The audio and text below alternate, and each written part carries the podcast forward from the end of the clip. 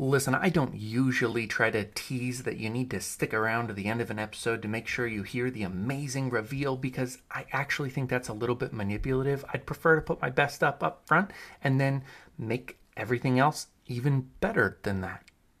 I don't know how that's possible. But anyway, there is an exception to every rule, and the exception to the rule is this week because my guest Dolan Morgan, has an amazing story about how you can use goats to market your book.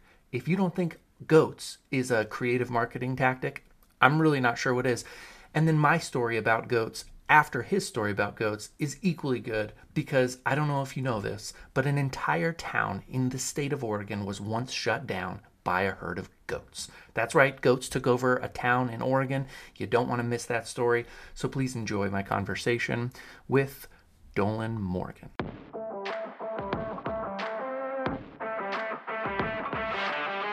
Hey, I'm the reluctant book marketer, and I've got just one question for you. Do you see your novel as a million dollar asset? Because if you don't, and you want to, you're in the right place. This is the only show for novelists who want to shift their mindset away from fear and toward abundance. Because you can sell more books than you ever dreamed when you believe in what you're doing.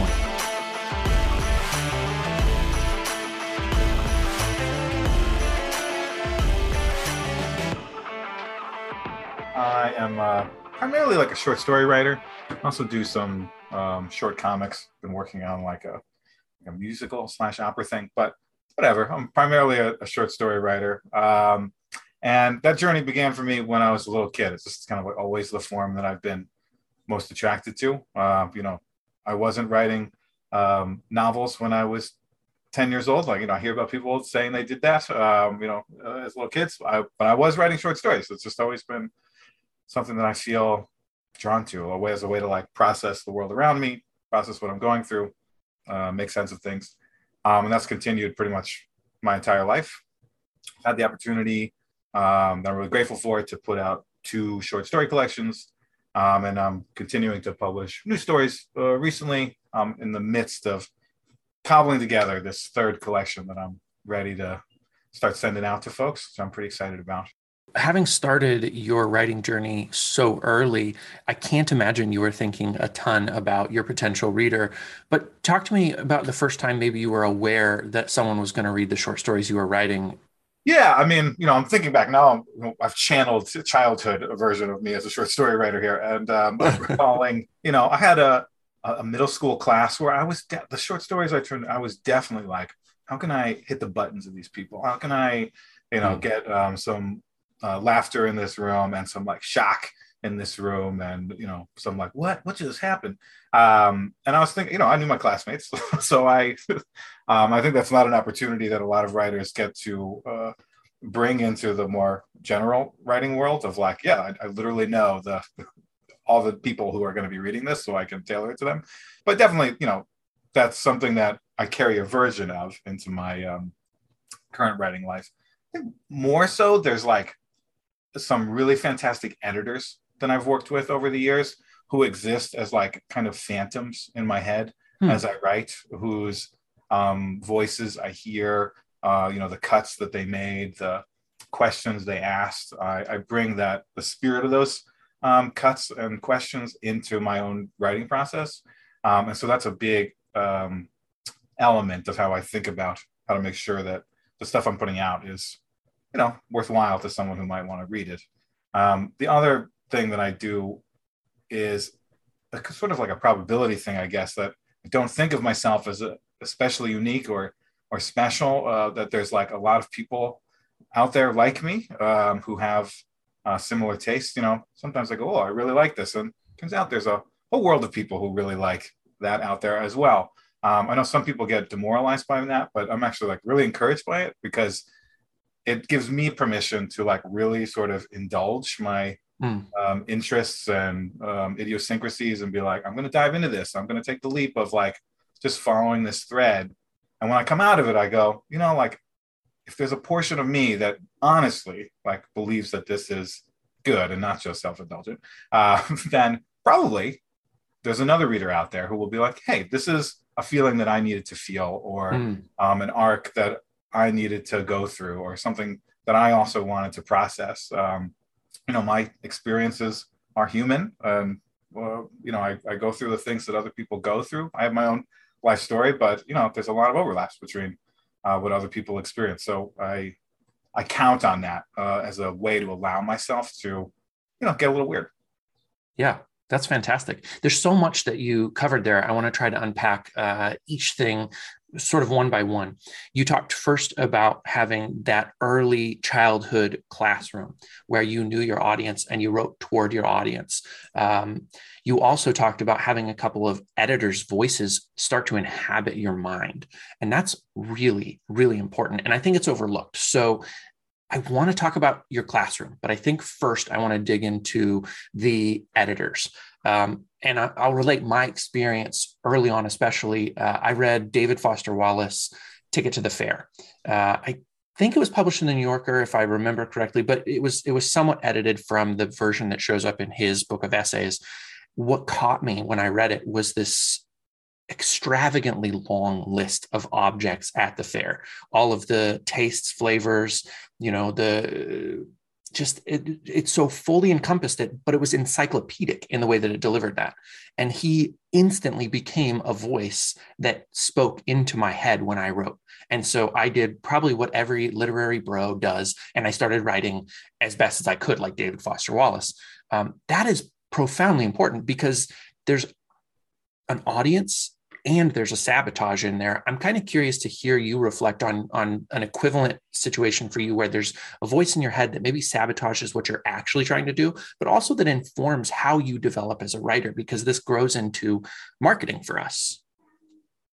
Yeah, that's a great way to put it. And I think the comparison to the like having the writer in your head, like the ones you admire, is really apt.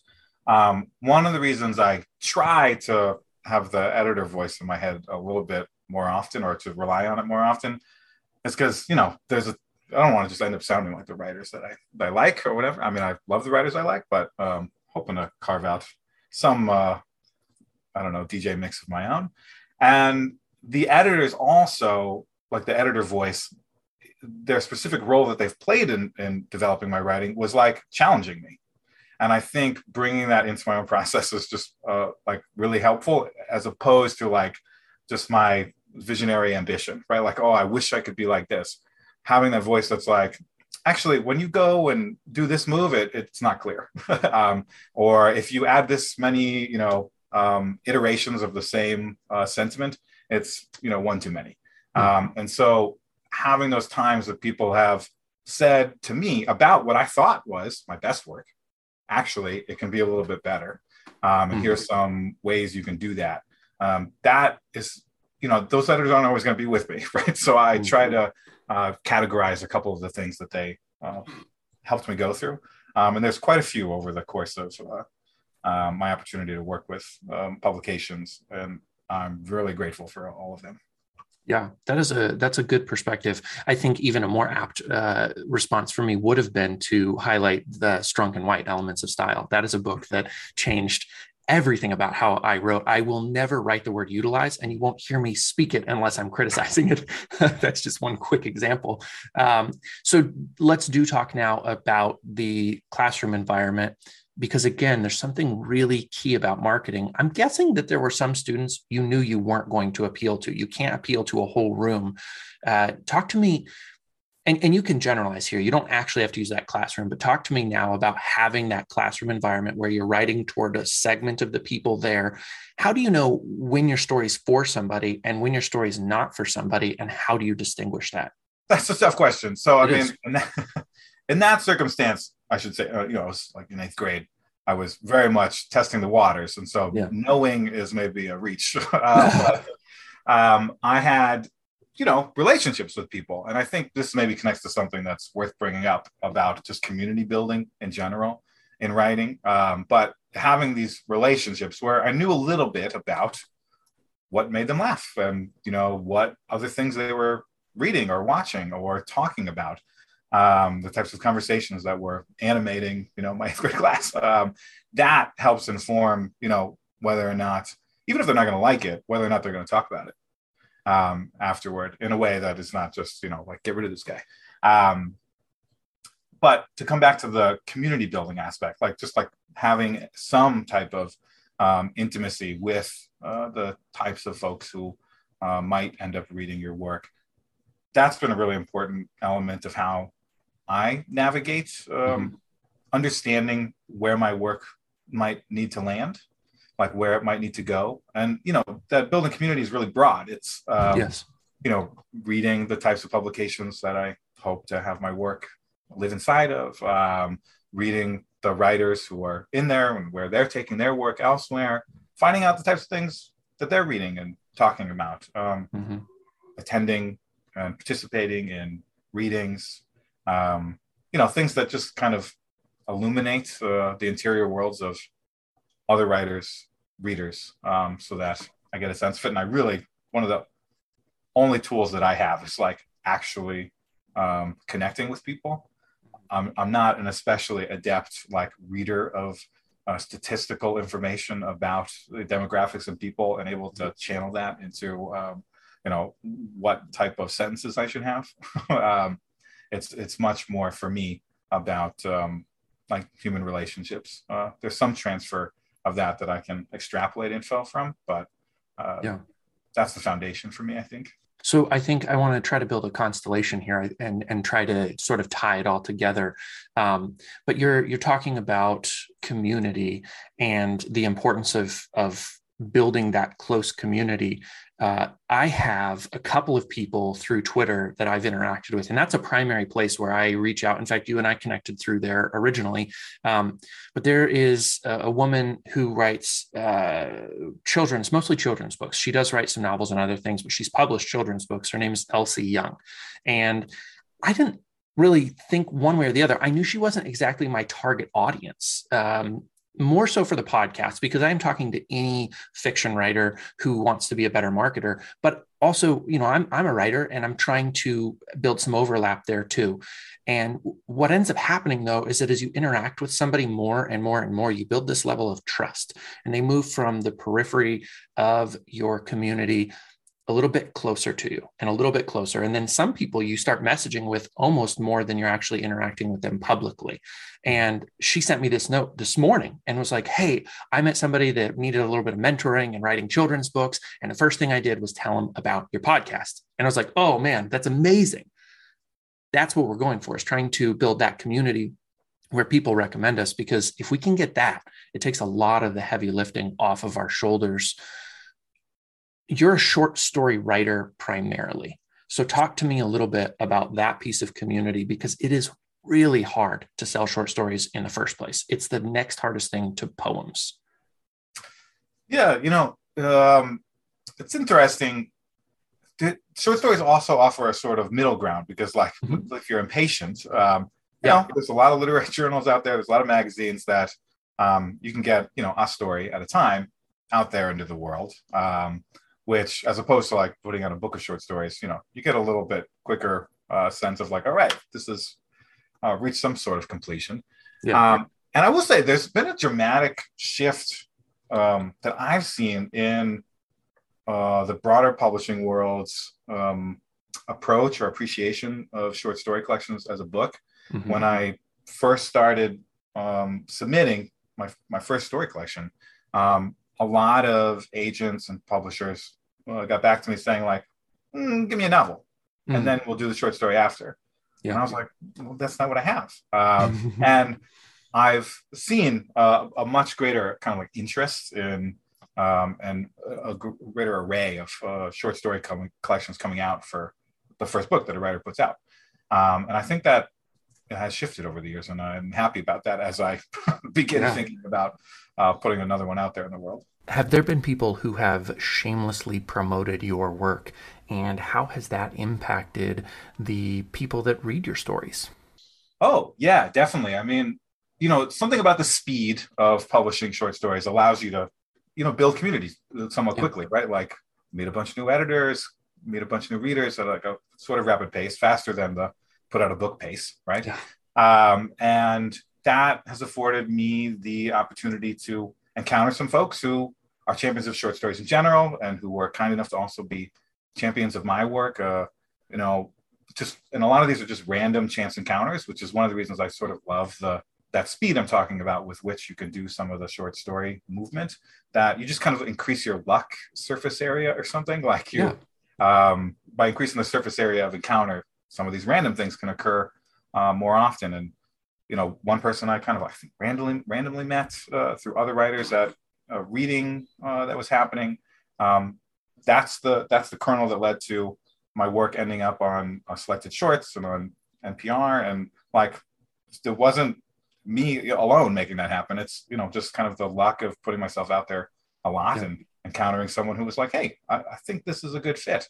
Um, and that's really just from the, um, yeah, the surface area of opportunity that I yeah. cultivated. I remember, uh, and this is years ago now, but uh, Pieces of the Left Hand by J. Robert Lennon. Uh, he was featured on on NPR. I was listening and heard uh, a couple of segments. Actually, they're they're all very short stories, but um, I wasn't even aware of him as a person, and he went on to be one of my more favorite uh, authors because I heard that little segment on NPR. And so I want to ask you, in in terms of reach? Do things like that really help your reach? Is it something that uh, short story writers should pursue or do you take it if it comes? I mean both. Um i mean I, I i think just like to go back to the just increase surface area thing just yeah. building a larger bubble of like where your work could have some luck. It, it seems like a good idea to me. Yeah. um i don't know the degree to which um um, you know, my work ending up on, on selected shorts like impacted or did not impact the reach of, of my work. I, you know, mm-hmm. I just, there's no, there's no way for me to like actually read the numbers on that. Sure, um, sure. But it was part of a confluence of events that I think overall, like all the stuff that went around the um, uh, launch of my first story collection, I think contributed to it being received uh, moderately well, you know, like okay by folks and, and finding some readers who were were excited by it. Um, and like a lot of different small um, efforts, I think, were mm-hmm. uh, helpful. And, and I, I would be hard pressed to pinpoint like the one that hit the switch.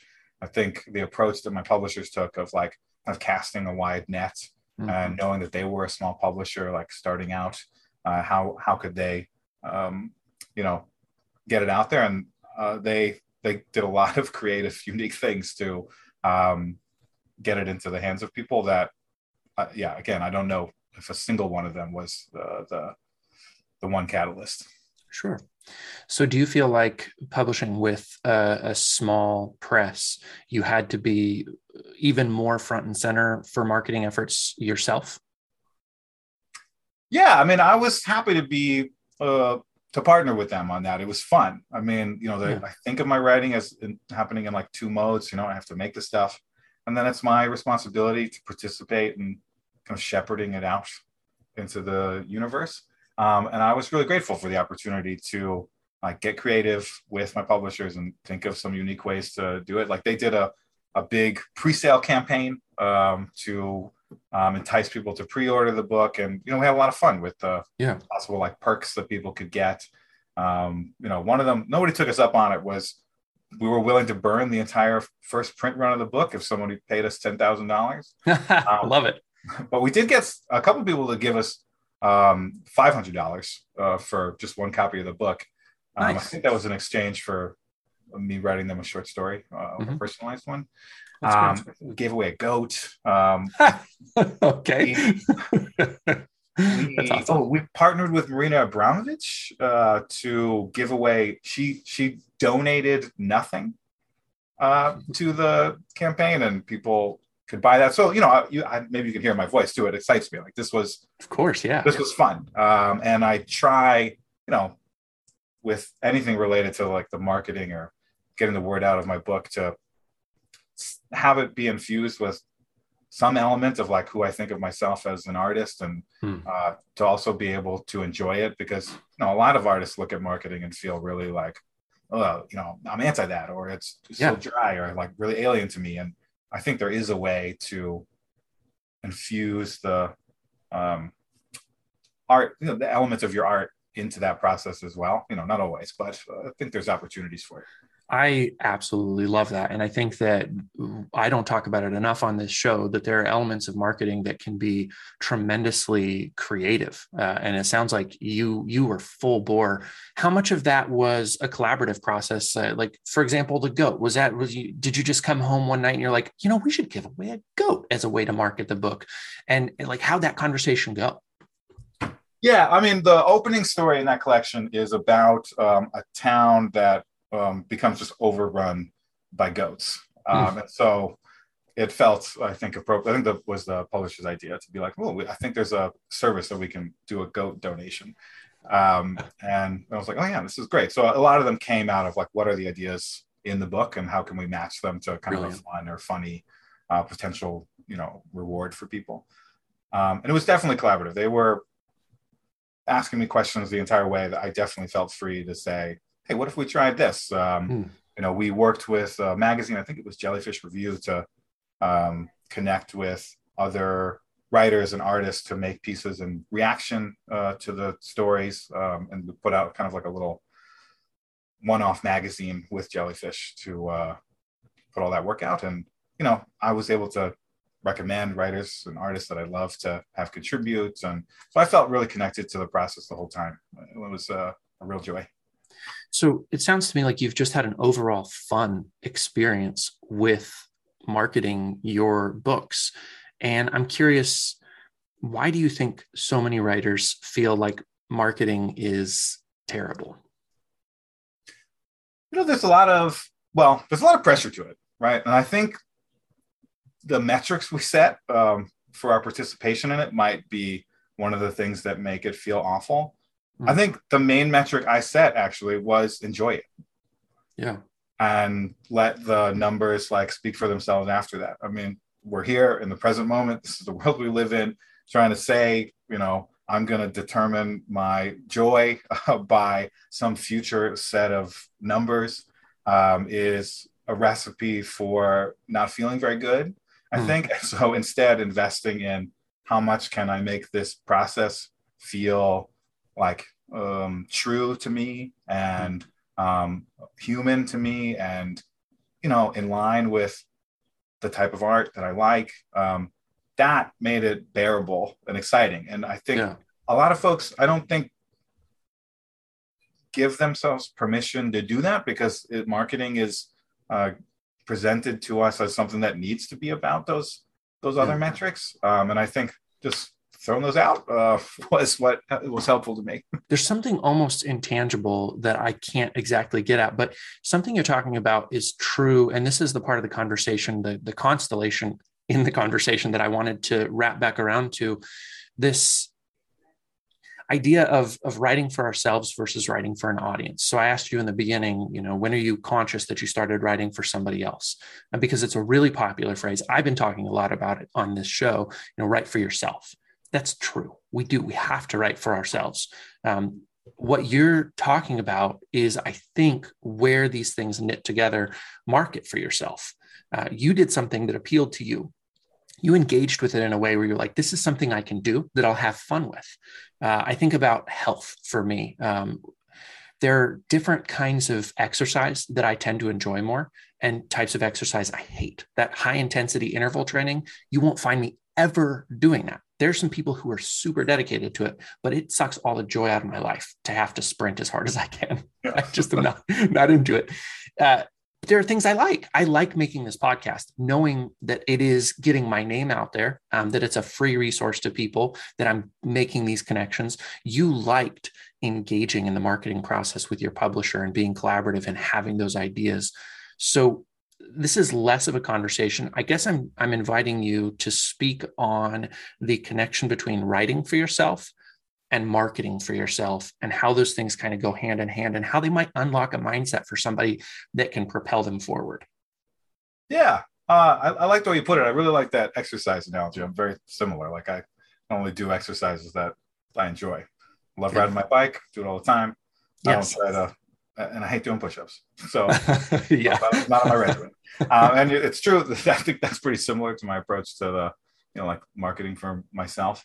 Um, and I would say you know, I really like, you know, I really like performance art. I really like, um, you know, the, God, what were those guys called? The, uh, no, I can't remember the name of this group of artists from the like 60s and 70s, like the situationists, you know, like they were all about like creating, um, you know, unique situations. I mean, it's more complex than that, but, um, uh, and I'm a fan of things like that. And there, I, there's a way to see uh, marketing as similar to that, as something that other people are going to experience. Um, and that way, it's very similar to writing um, and trying to invest in that experience and curate that experience in a way that, um, you know, both achieves an ambition, but also is like true to you is, is definitely one of the ways I think about it. Um, and I also,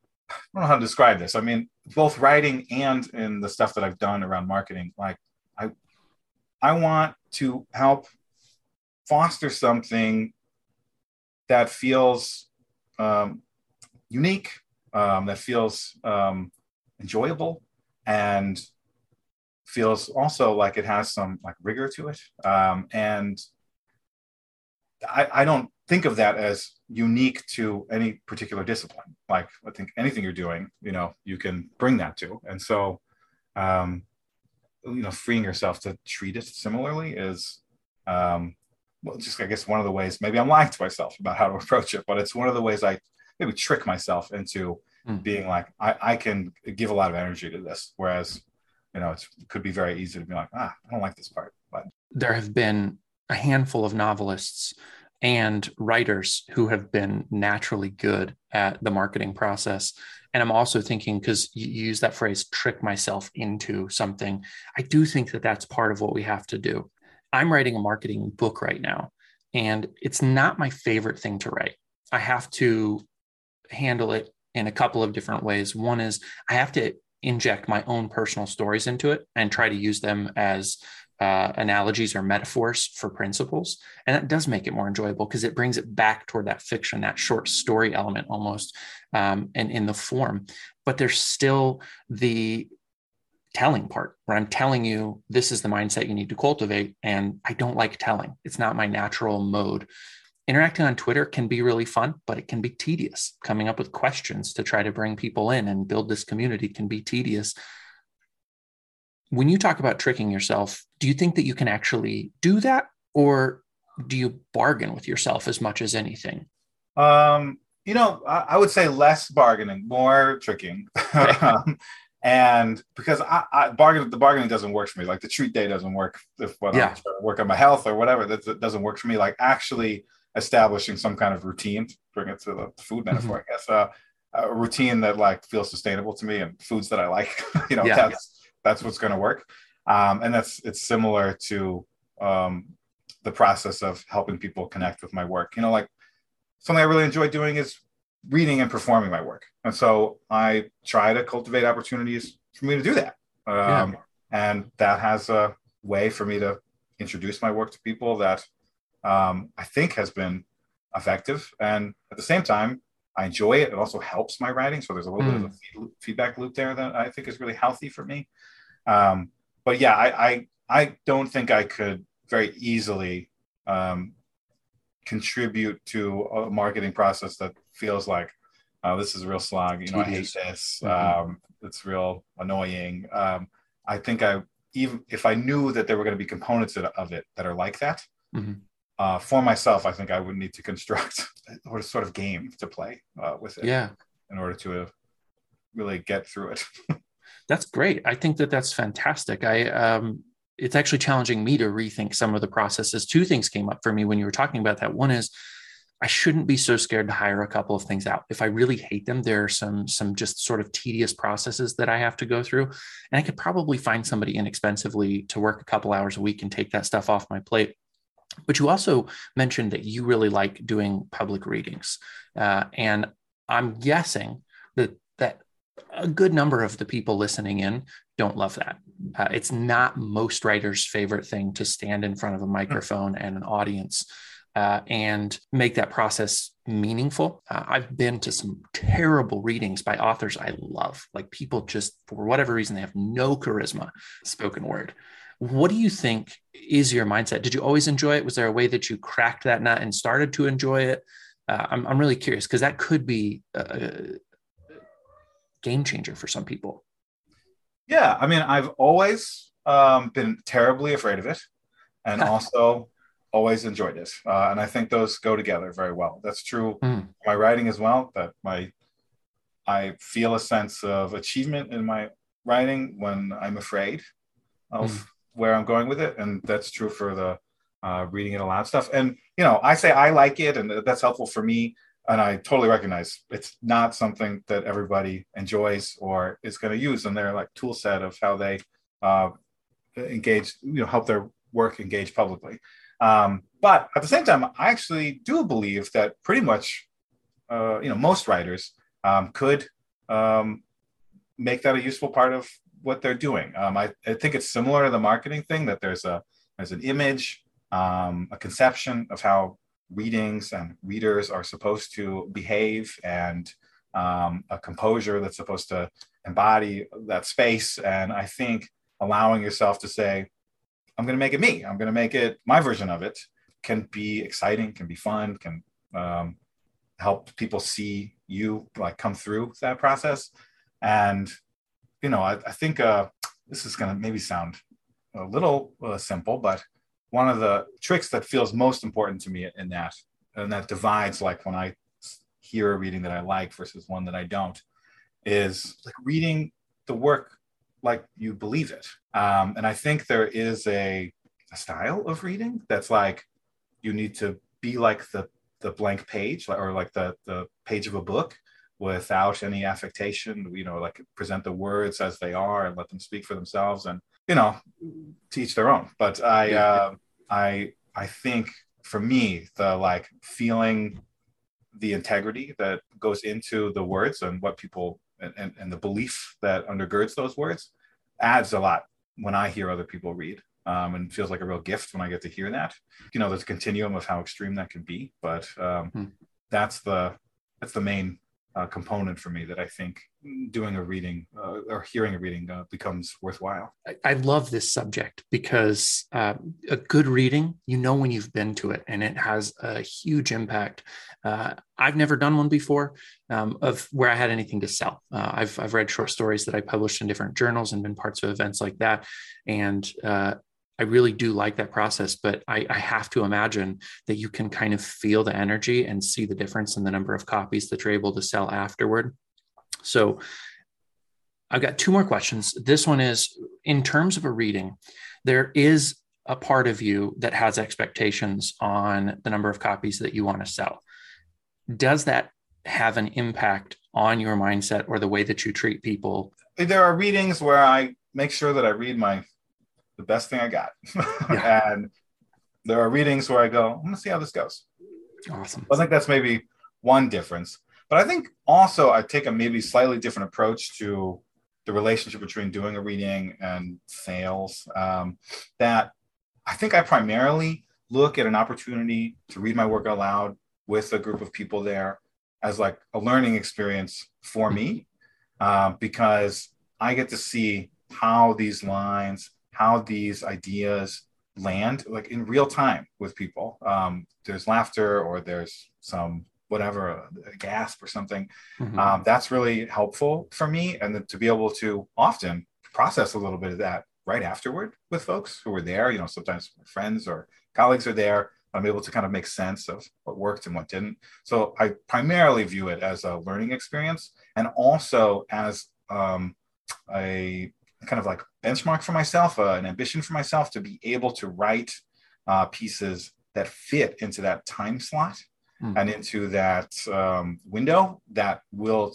have an impact, um, like that smaller crunch, like that, and and to make even portions of stories uh, function that way, like that's that's a helpful, you know, thinking of my eighth grade class, I guess. Uh, yeah. Corollary, and then rather than thinking about selling the books in that moment, mm-hmm. I, I, I would go back to the like surface area of um, what's possible uh, being increased by being in that room with those people.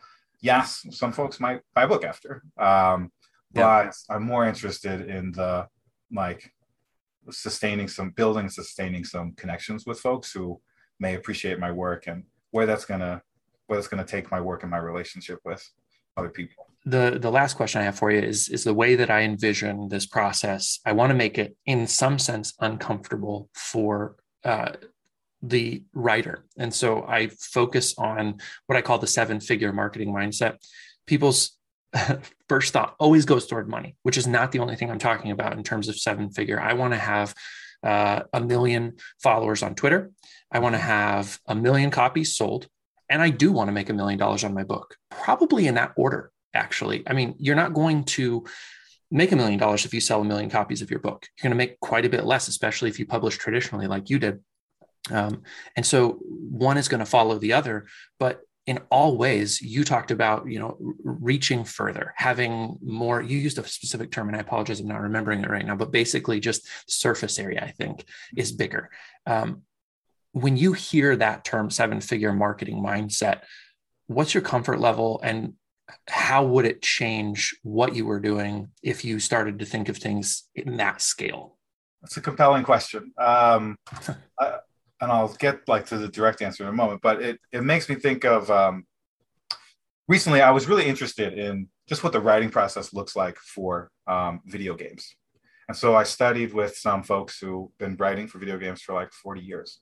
And their approach to writing was very much more in line with this like, how do we um, syndicate it? How do we, you know, turn it into, um, you know, like a, like a brand?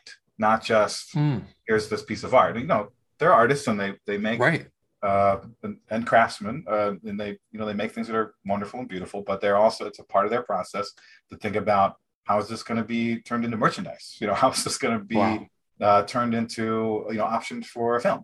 Um, and that's a part of their creative process. That mm. I will be honest, I actually they rubbed me the, the wrong way a little bit. Let's just not, okay. not how right. I approach the creation of uh, right how I engage with art. Um, sure, I was was grateful to hear it and to hear the perspective and to and to see the degree to which it's possible mm. that they are also like have a lot of integrity about what they're making at the same time. Like it's not yeah. like one or the other. So I think that's definitely possible.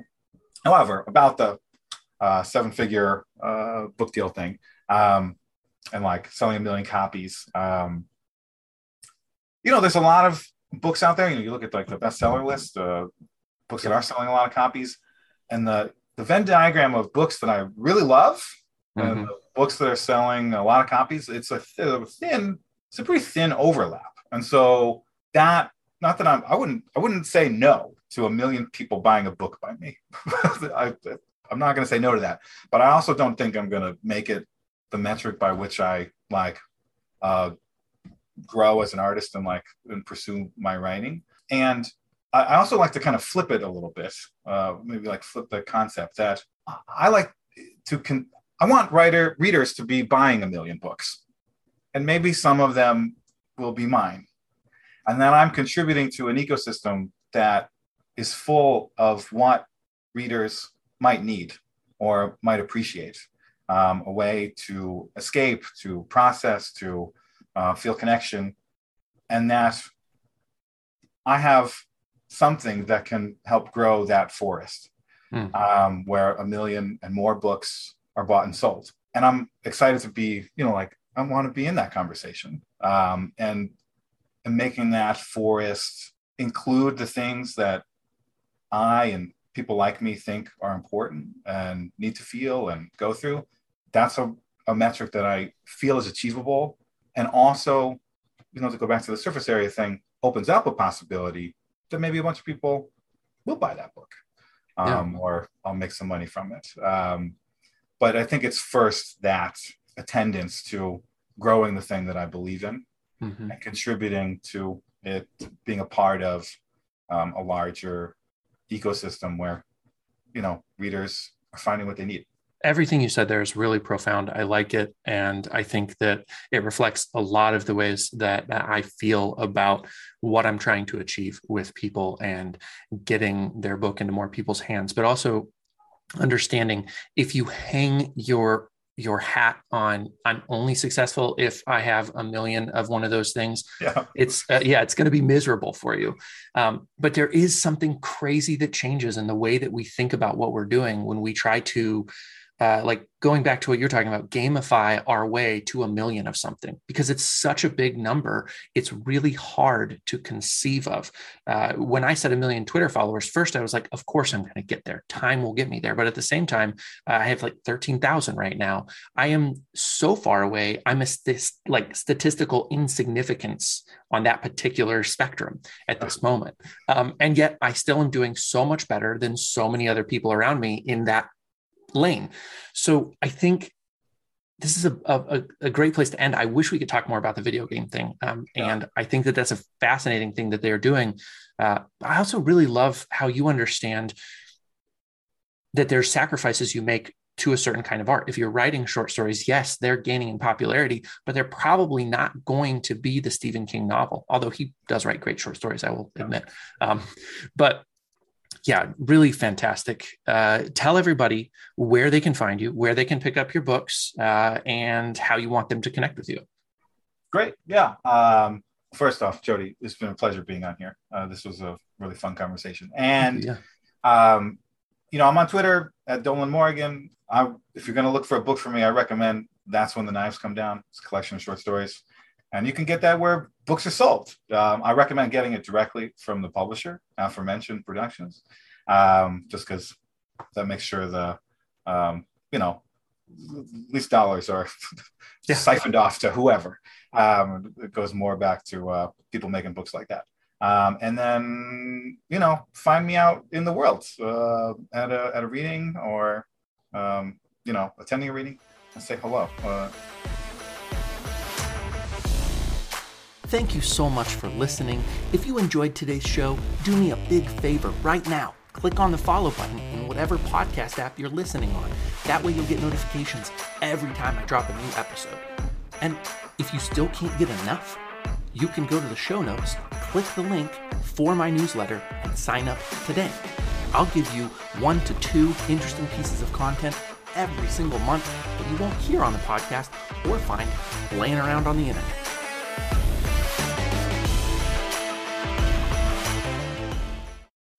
Hey, if you've gotten all the way through this episode and through the credits music, you are now hearing a story about the goats of Baker City, Oregon. It was back in the year of 2014. I was running a route for a sunglasses sales company, just literally delivering sunglasses to gas stations out of the back of my trunk. In Baker City was one of the last stops on a very long route for me. It was a five hour drive from Spokane, and I was exhausted when I got there. And the worst part was there was a manager at the gas station that I serviced who hated me. There was nothing I could do because she had lost her former beloved sunglasses sales rep when I took over that piece of territory. So she made my life about as hard as any human being has ever made any other person's life. And for that reason, I thought about the entire town of Baker City as a hellhole. I just couldn't stand going. I dreaded it. That's why, when in 2015, a herd of goats at the top of the mountain in Baker City began pooping in the water supply in the river that went down and supplied the town with water, causing a terrible bacteria to take hostage the entire city and forcing all the residents to subsist on bottled water. I was, I hate to confess it, a little bit giddy at that. And in retrospect, that makes me a bad person because really wishing poorly on anybody is, is not a good look. But I just felt like those goats were communicating my spirit to the manager. I, I'd like to think I'm a better person now. But that's the goat story of Baker City, Oregon. Thanks again for listening.